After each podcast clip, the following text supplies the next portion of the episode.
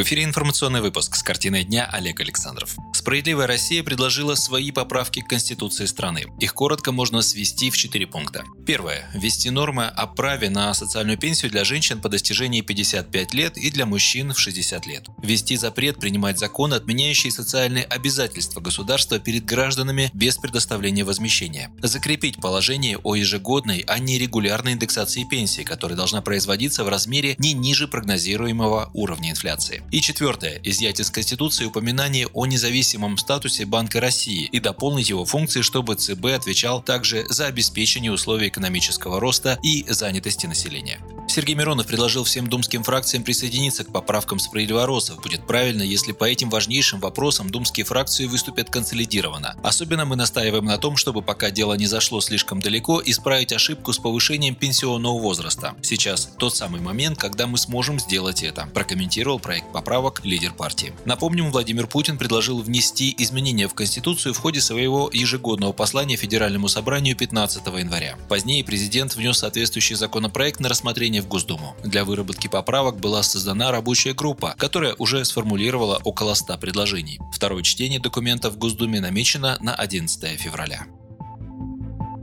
Олег Николаев во власти для того, чтобы помогать людям, а не наоборот. Так лидер «Справедливой России» Сергей Миронов прокомментировал назначение президентом Путиным депутата Госдумы от фракции СР Николаева на высший исполнительный пост в Республике Чувашия. В интервью телеканалу НТВ 30 января глава «Справедливоросов» охарактеризовал депутата своей фракции как профессионального экономиста, человека отзывчивого и ответственного, внимательного к людям. Олег Николаев – чуваш по национальности, родился в чувашской деревне и не понаслышке знаком с проблемами региона.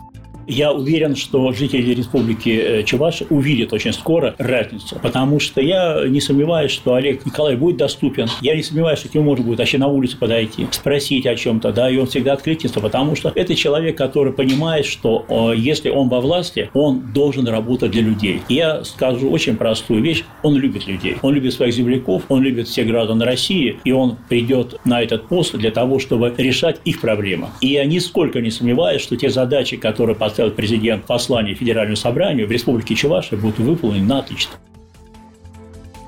Между тем, сам Олег Николаев, назначенный 29 января в Рио главы Чувашии, назвал низкий уровень доходов населения основной проблемой региона, а своей главной задачей на новом посту он считает реализацию нацпроектов и решение задач, поставленных президентом в послании Федеральному собранию. В регионе, естественно, как и по всей стране, главная тема – это, конечно же, уровень доходов населения. Но уровень доходов – это такой глобальный индикатор, который решается через развитие экономики, через обеспечение притока инвестиций, создание высокопроизводительных рабочих мест, сказал Олег Николаев. Николаев. Говоря о политике своего предшественника, он отметил, что сохранит все лучшее, чего уже удалось добиться. Это, мне кажется, правильной тактикой, что работает хорошо, то должно и дальше работать, а то, что мешает достижению целей, стоящих перед регионом, надо переделывать, заключил в Рио главы Чувашии. Тем временем, как сообщает интернет-портал Life, правительство Чувашии ушло в отставку после назначения Олега Николаева на пост временно исполняющего обязанности губернатора республики. Об этом в Рио главы региона сообщил на первом заседании Кабинета министров. А в Госдуме обсуждают, кто займет пост председателя комитета по делам национальности, который ранее в Нижней Палате занимал Олег Николаев. Новые кандидатуры депутаты фракции СР обсудят на заседании в понедельник 3 февраля. Об этом сообщил Сергей Миронов. Он отметил, что в думской фракции есть достойные кандидаты. Это и Федот Тумусов, представляющий Республику Саха-Якутия, и Гаджимурат Амаров, родом из Дагестана, представляющий Башкирию. И Валерий Газаев, который представляет все республики Северного Кавказа. Сам он из Северной Осетии Алании. Мы обсудим все кандидатуры на заседании фракции, которое пройдет в понедельник, и примем решение, сказал парламентарий.